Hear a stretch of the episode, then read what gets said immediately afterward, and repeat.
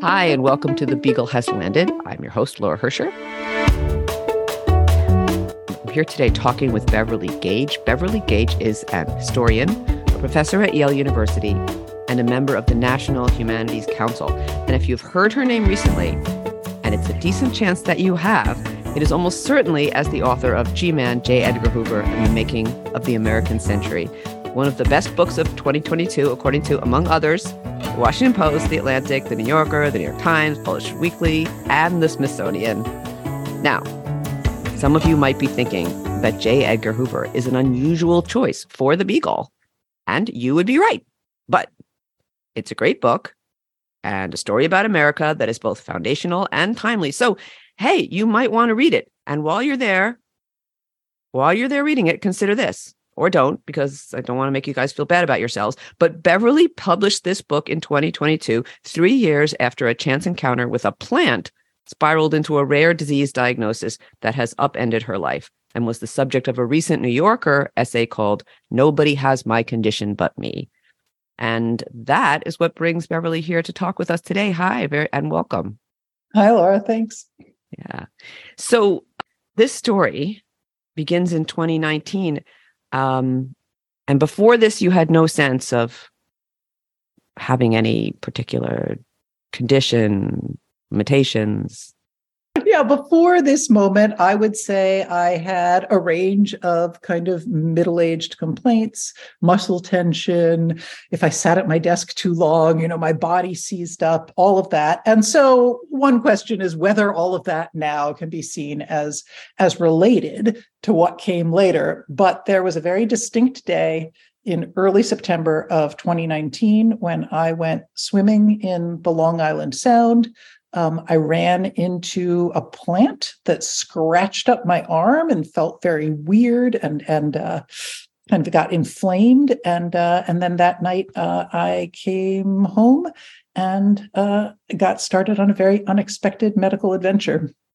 This is like a fairy tale, like the real grim ones, right? Like not the Disney-fied version. Like you ran into a plant, right? Like right and and doing something that was supposed to be really good for me right? I mean this was a moment of oh, like oh, reform so and exercise. I was doing distance swimming. I had this vision of a, a future as like a real open water swimmer. Um, no more. So the itch and the rash that goes away in the way of itches and rashes right? But what happens next yeah, that night uh, after swimming, the the scratch itself went away pretty quickly. Um, but that night, I started to have very itchy ankles.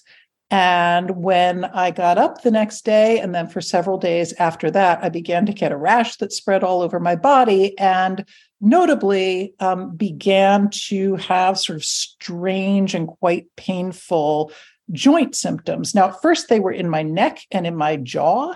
And again, not jumping to any nefarious conclusions, I thought, well, you know, there were a lot of waves, and maybe I was turning my head weird and opening my mouth really wide. But um, uh, the rash eventually went away with treatment from a dermatologist, but those joint pains stayed and kept moving around.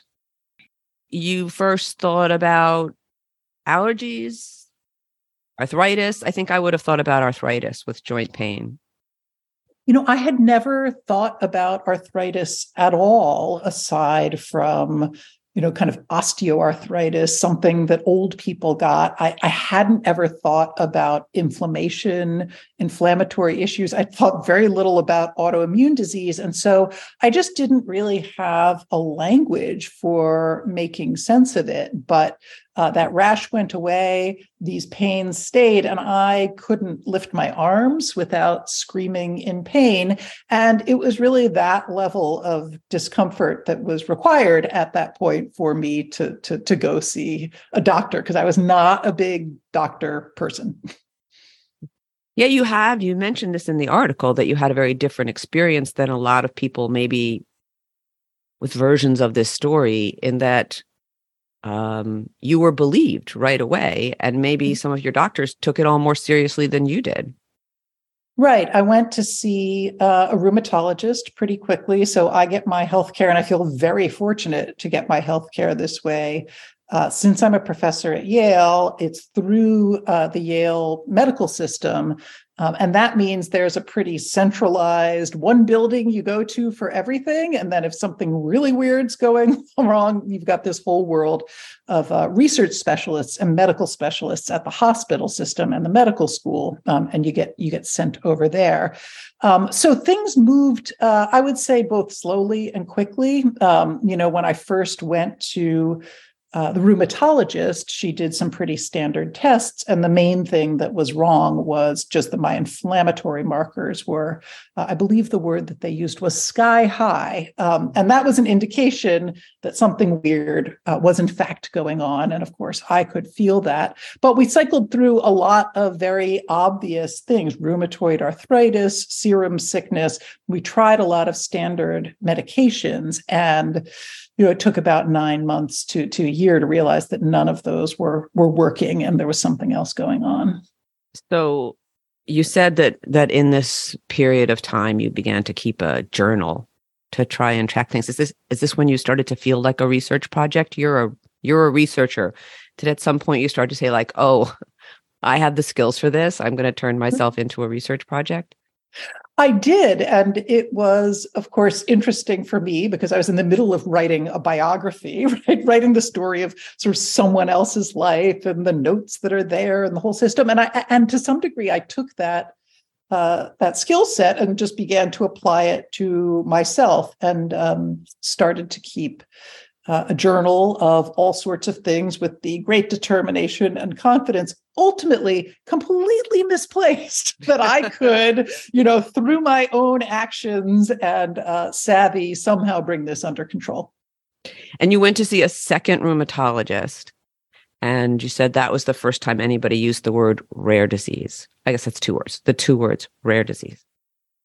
Yeah, about nine months to a year into this whole thing, having cycled through all sorts of biologic medications and tests, uh, still having it respond to nothing but, but prednisone, right, which is a pretty powerful but uh, not so great steroid in terms of its its side effects. Uh, I went to another rheumatologist, um, and he thought, well, this isn't rheumatoid arthritis. This actually isn't anything that I've seen before. Um, he had an idea for a different diagnosis. Um, that diagnosis also turned out to not be correct, but that sent me on into the world of of immunology and into the world of genetic testing. Pausing, because this is actually really for people in the medical system, like a, a, a very, I don't know if interesting as the word is, like ironic anecdote. You were turned down Correct. for a drug, and your insurance company said you needed more workup. Is that right? Well, so he was uh, a rheumatologist who was both outside of my insurance system, was a kind of one off, um, but they also felt the drug that he wanted to prescribe ought to be prescribed by an immunologist and not a rheumatologist. And so I got sent over to immunology. Um, and they began to run their own tests to see if his instincts were correct. As it turns out, his instincts were not correct, but they found a, a whole series of uh, kind of alarming results in my uh, immune system that that led us in new directions. So the the insurance company inadvertently exactly. led you to have like more information and like a whole new world of medical treatment, right? They, That's exactly right. Open themselves up. Okay, good move. Um, so yeah, so you had uh, low antibodies and poor vaccine response, and um, just to get the timing right, this is 2020, right? Yeah, this is now late summer and into fall of 2020. So a year into the adventure. Yeah, yeah. So you're sick with a hard to describe disease that you know makes you a poor candidate for for a vaccine and probably makes you a, a bad person to get COVID in the middle of an epidemic, but also no stress, right? Right, none, none at all. Um, yeah. You know, it, it was stress it was it was kind of a an interesting storm because I simultaneously learned that I had very poor vaccine response, very few B cells, that my immune system was all out of whack. And to control this inflammatory and joint condition, I was also on a lot of immune suppressants at the same time. So it was kind of a, a double whammy, um, though it took me a long time to, to get COVID. so that was, I guess, pretty good.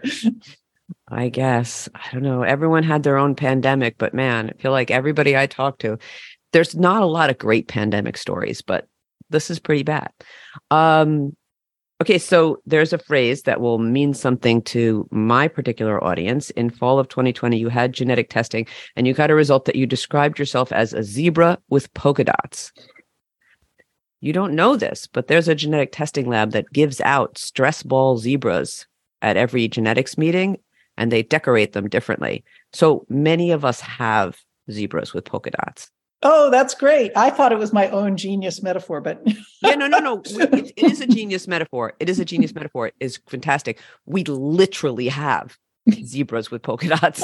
we have zebras with um, beads around their neck from New Orleans. I have zebras in raincoats. I don't know why. Uh, Seattle. I think that must have been Seattle. Yeah, that's very funny. Um, yeah, was- yeah, and my my zebra with uh, with polka dots was, you know, the zebra part was was discovering that I seemed to have some sort of primary immune deficiency and then pretty rare one uh, and then doing the genetic testing and discovering that i had a mutation that had never before been seen in human or medical history. And so that sent me on uh, another path altogether. That was that was the polka dots. Yeah and so they cannot tell you why this is making you sick, but they also can't tell you like why you were well for the first X years of your life, right?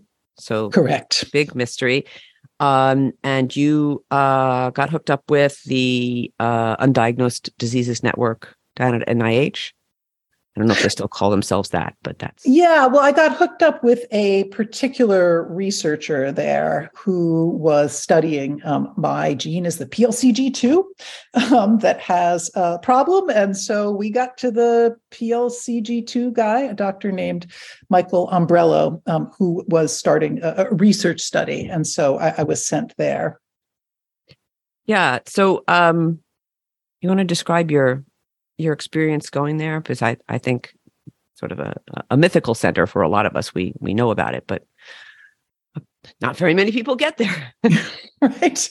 Well, um, I didn't know about it. And so um, when my doctors started saying, well, we think we're going to have to send you to, to the NIH, I, of course, immediately uh, began exploring. And I would say, you know, both that initial realization and then the experience of going was both uh, kind of thrilling in a way because I thought, wow, I'm special and interesting, and there's all this time and energy going into trying to figure this out. Um, and then it was also pretty lonely because it was um, a sense that, you know, it's not like I was in the middle of nowhere here and didn't have access to really smart you know, by the time I got to the NIH, I had seen lots of doctors at Yale. I had gone up to Harvard. They had consulted with people at Columbia and Penn, and they'd done grand rounds. I mean, it was all of this attention from pretty smart, high powered medical people, and they couldn't figure it out.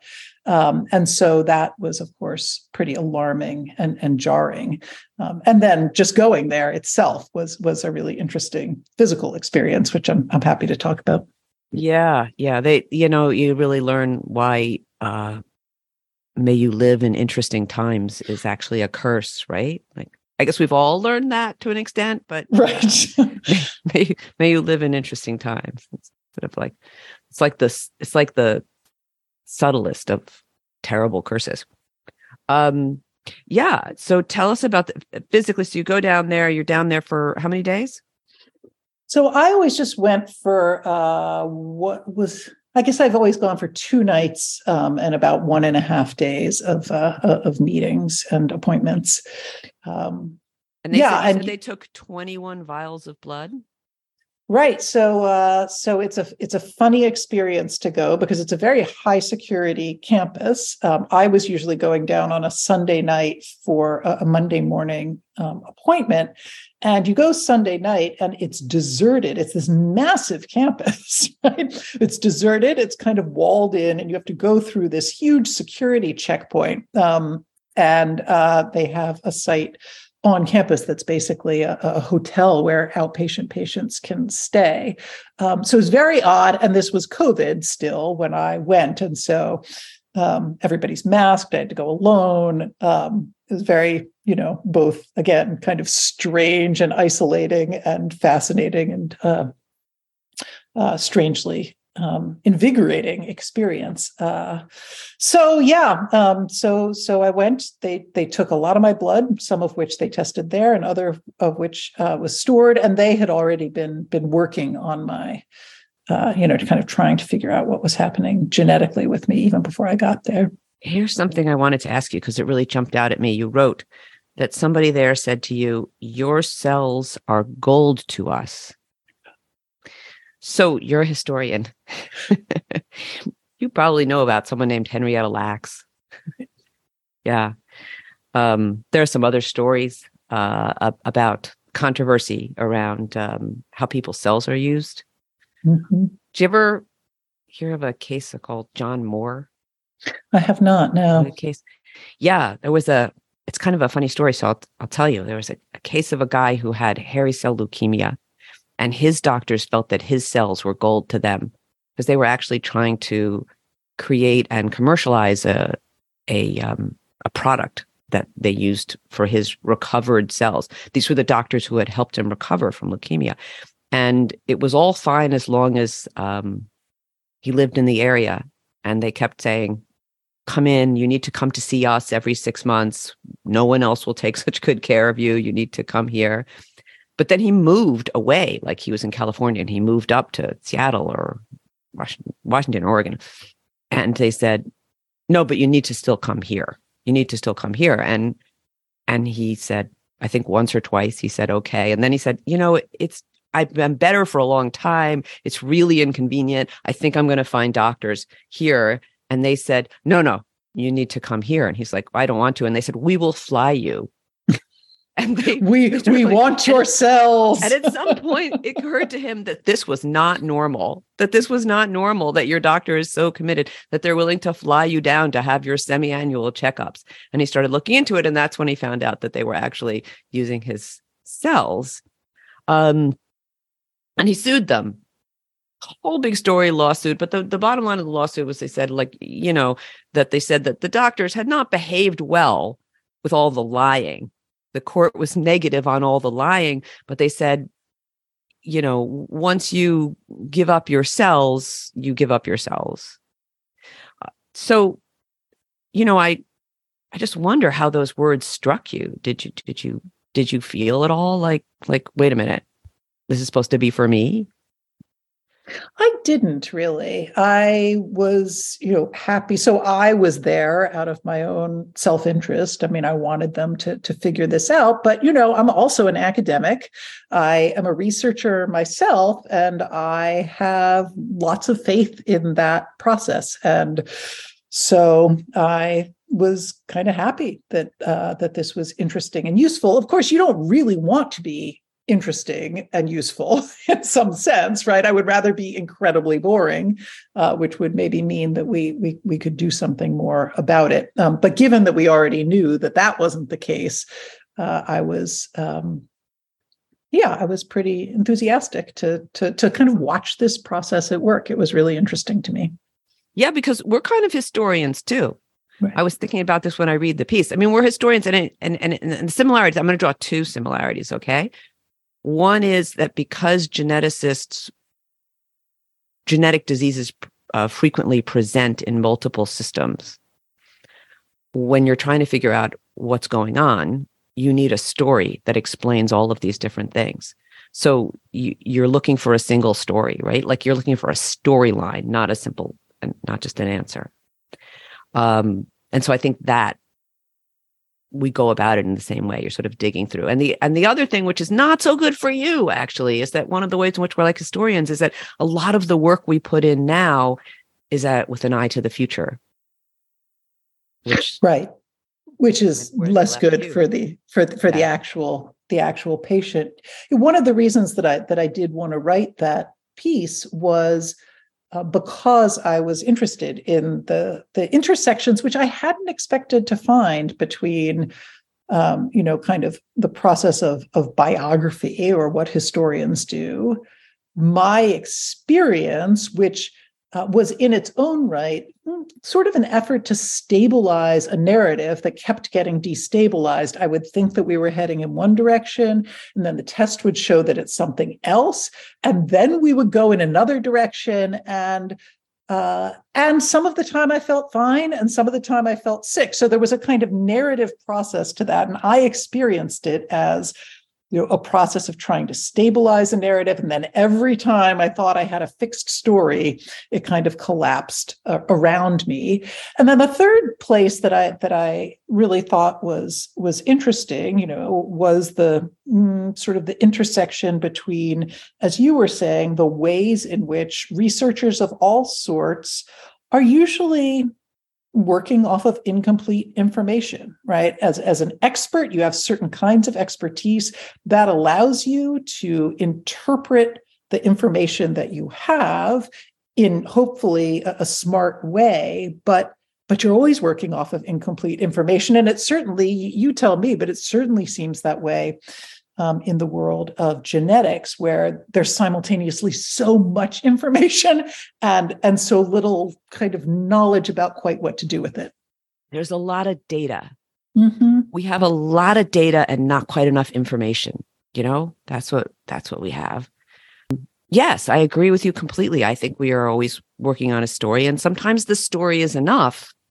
I guess in genetics it's it, for me it's not so much that we're constantly finding out we're wrong it's that it always turns out to be more complicated. I, I had this in my Twitter bio. I always say I'm going to put it on my tombstone. Genetics, it turned out to be more complicated than we thought. Like everything turns out to be much less simple. Like it, it's oh, there's always but an exception or but another piece of information, whatever. Well, history and the study of history is like that too. You know, often graduate students writing their dissertations say, "My goal here is to complicate a story that we thought we understood." well, you, you you did that in this award-winning book, right? Isn't that sort of the that's right. I was I was complicating our understanding of uh, of this strange man, J. Edgar Hoover. Yeah. So it's kind of where to give, you know, like we get to the end. I, I have other questions, but to get to the end, they didn't really give you an answer in terms of you got more information without being told anything that effectively changed where you are you say at the end of the magazine now i know things may have changed since then but that you uh, it, it continues to wax and wane you continue to need to be on more steroids than you'd like to be on. So my question for you is we often make the case that it's it's valuable for people to know what's going on, even when you can't fix it, which is where we are an enormous amount of the time right now. We've gotten 20 years post the Human Genome Project. We are really good at finding genetic explanations for phenomenon that look genetic. Like we are really good at that, which we didn't used to be. Fixing them, meh, wait a few more years right? So so you're kind of a really actually i'm sorry a a, a classic i won't say a good example because it's not good but like a classic example of where we are right now. But there's a lot of people who make the case that that's still helpful. Have you found it helpful? You're you're um you're an intellectual person professor at yale. Like have you found it helpful to have that picture? Does it does it help you day to day? I have definitely found it interesting and interesting for some of the reasons that you have said. One of the things that I wrote in that article was that even though I'm a historian, I tend to think in terms of, you know, time and where we are in history, that actually feeling very much of a very particular moment was something that was really accentuated in this way because 20 years ago I wouldn't have had this knowledge. In 20 years more, we might know what to do with it. And so it just feels like a very particular moment, almost down to the year and the month, because it's changing so rapidly. Um, and so that was intellectually interesting to me. I guess experientially and emotionally, and that's actually been, of course, the much harder part of, of this whole experience. The one piece that I think really was valuable about having that knowledge is that it allowed my me to blame myself a little bit less. Um, that some of my first instincts when all of this started was to try to figure out what I had done wrong, or even in those early journaling days to think, aha, if I just do the right things, I will get this back under control. My own will, et cetera, is going to be able to, to, to do that. And somehow to know that there was a genetic basis, something that had probably been there a long time that we didn't fully understand, but um, did help, I would say, emotionally with with that piece of the whole of the whole experience. That's really interesting. And it was on my list of things to pull out that you notice you said that one of the doctors said that this is common among women. This idea of blaming themselves. And she um, told me, yeah, she told me that uh, women come in and say, What did I do wrong to cause this? And men just come in and say, I'm in pain, fix me. Yeah. um, yeah, that um I don't like to make generalizations, but I that's a lie. I love to make generalizations and that feels really true to me. Yeah, it's actually a big a big concern to me because I feel you were talking about being the patient of 2023, right? Being in the moment of 2023, 2022. Another thing about 2023 is we have enough information out there to make stories without knowing what to do with it. And I feel that COVID and the vaccines and all that, even aside, even that sort of the craziness aside, there's a whole industry springing up to make use of evocative sounding information. But there's so many people out there selling to people, literally or figuratively selling to people that they know, you know, that they can construct a narrative out of this it feels like a very um, maybe it always has been, but it feels like a very vulnerable moment for quackery mm-hmm. because of that. Is that? Yeah. And I, in all of this, tried to kind of resist, you know, deep Google dives, um, in part because, you know, if you know that you have something that's just very weird and very specific to you, then you're probably not going to find out very right. If if if all of those doctors can't diagnose, I'm not going to self-diagnose through through Google. But the one place that I I did find myself drawn to and and have found very confusing is as you're suggesting this whole world of kind of thinking about inflammation and then diet and the relationship between all of these things diet sleep stress uh, inflammation and uh, and, then these larger um, medical syndromes. And I, uh, there's so many theories. There's so many people who have actually, I think, had real experiences of, you know, eliminating this or changing this uh, that have have helped them and healed them. But trying to figure that all out independently or you know experiment on myself in some way i found quite difficult and frustrating and, and confusing yeah, uh, it's very frustrating as a clinician. It's very frustrating because there are the successes. Right. Like the fact that it's all unproven doesn't mean it's it's all not true, right? So, you know, one can't simply say all of it's nonsense. We just don't know, and so like I said, I think it, it creates a vulnerability. One thing that many people have talked about that you didn't talk about in your article was uh, finding other people with the same condition and that being very helpful. Is it just so rare? Did you find no- nobody else with the same condition or a similar condition? There are many people with some variety. So, on the one hand, I know that my particular profile, per, g- genetic as well as, as symptomatic, is weird, right? And very specific. Um, and has even you know strange responses to, to very common medications. There are there are beyond the genetics just some mysteries about me um, that don't conform to a lot of straightforward diagnoses. On the other hand there are millions of people certainly with autoimmune disease with arthritis with joint problems and uh, and even within the world of rare disease, you know, with immune deficiencies, um, that have lots in common with my experience. So I have poked around a little bit. I've looked at a couple of Facebook groups for people with common variable immune deficiency, which is one of my technical diagnoses. But, you know, there again, I'm a little weird because usually people who have that diagnosis have had a series of problematic infections through their whole lives and uh, and that's their that's their main problem and, and and that isn't actually my main problem at least as far as we know yeah it's always bad when you're talking about one of your diagnoses one of your main diagnoses have more than one main diagnosis um the other thing that didn't exist in your story that I wanted to ask about, there were no genetic counselors in that story. Did you encounter any genetic counselors at NIH or as a part of any of this?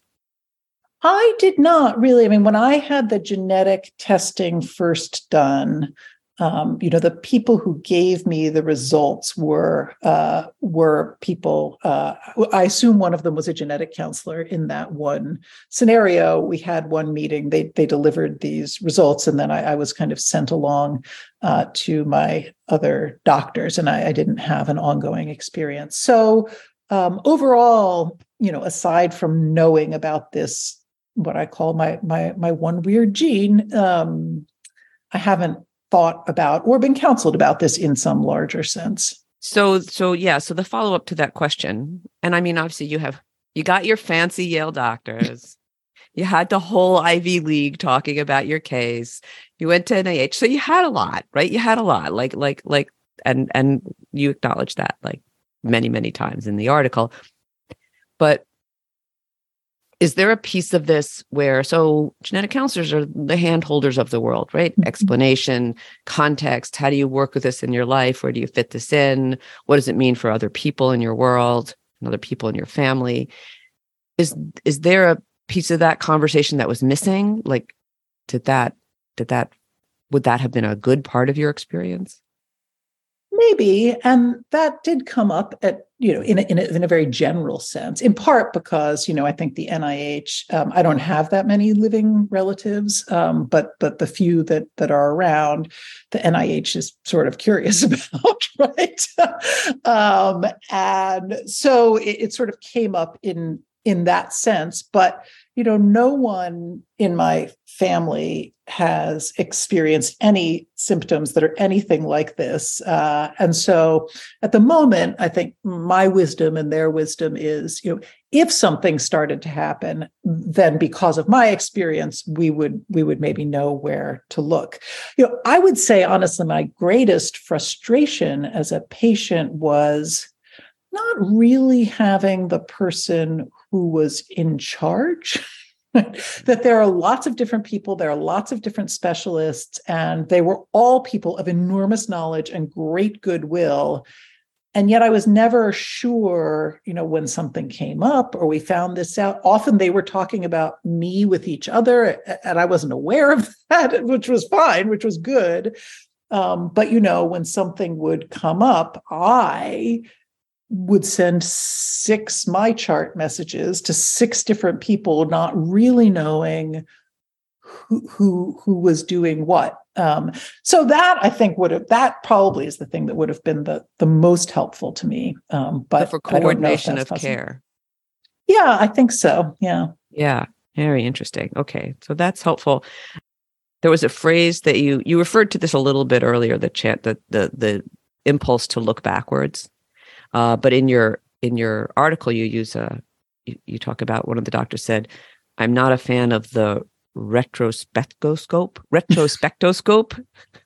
it's hard to say, and I thought that interested me. I thought that would interest you as a historian, right? Like like the dangers of looking backwards.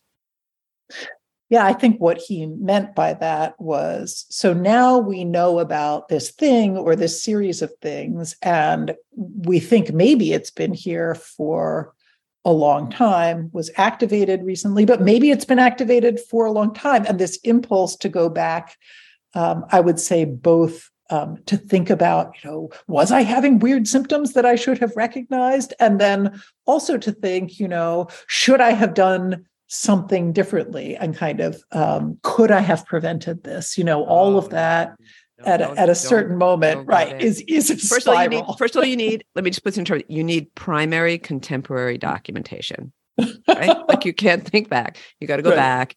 You got to find right. your pediatrician re- records. Right. Find that. Like we need we need the primary documents here, right? Because otherwise, it's dangerous to sort of look back for the exact reason that you led yourself to, because it's just another way of saying, "Is this really my fault?"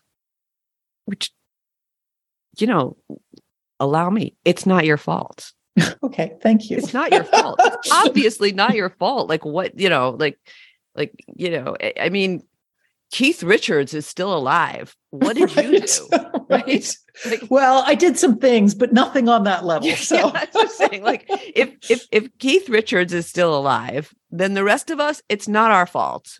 Right. That's that's a good standard. I like that standard. yeah. So the final point I just wanted to bring up, not make, is about where you find yourself now, which is living with uncertainty. And you talked a little bit about living with uncertainty. And I think that's such a great point. Like, so that's a big genetic counseling issue, right? Like, we're frequently talking with people about the idea of living with uncertainty and how much uncertainty they can tolerate and what is going to help and what isn't going to help and so on. Do you find that you get better at that over time? Is there anything that's helpful for you? That's my least favorite thing, um, and I think it's it's it's my my well okay aside from the you know the times when i couldn't walk or something uh, has been Fair. the hardest uh, the hardest part about all this in general I don't like a lot of uncertainty. And then uh, having this kind of epic uncertainty um, where there really isn't anyone who can even offer a range of options about what's likely to happen because it's been so so quirky um, all, all along. Yeah that's been hard and mostly you know mostly i feel okay uh, because i'm on these drugs and uh, the drugs aren't great, um, but I have just tried to think about other things um, and to accept that you know that kind of uncertainty is life. but like actually, all this is doing is accentuating something that everybody's in. Uh, but uh, there are reasons that that that we don't accentuate it because it is just really really hard to to yeah this is think a, about this is a brutal form of middle age this is like it's like right. oh well life gets harder but not this no now i'm going to ask the question that makes me feel bad you feel good which is like oh beverly in the middle of all of this all this going on how'd you finish the book yeah well that's a great question you know in a funny way i think uh, so it wasn't helpful per se but between covid and the fact that i couldn't do very much, right? Everyone's at home and I couldn't do a lot. It actually constrained my uh, kind of physical self. Uh, it meant that I had a bunch more time to kind of sit at my desk. Um, and uh, I really did want to get this get this project done. Uh, so I don't know that it was helpful per se, but it was also a relief to think about something else, something that I had, in fact, more control over, and something where I could define the narrative. Perfect. Thank you so much for uh, that's a great answer. That's a great ending. Thank you so much for for joining me for this conversation. I'm, you know, I don't know. I, am sorry. I'm sorry that this has happened to you. I'm, I'm sorry that there wasn't an answer, but um, I'm amazed that you have made so much come out of it. Um, including an excellent article. You should read the book. You should also go to the New Yorker and read this article because it's a fascinating story. And, um, you know, we have to take advantage to it when um, literarily inclined and um, scholarly people go through the experiences that our patients go through and emerge to write about it. That's that's pretty amazing. So thank you for doing that. Well, thank you for being interested. okay, we're done with that. Thank yous. Goodbye, everybody. Go to the website, follow me on Twitter, all that good stuff. Take care. Bye, everyone.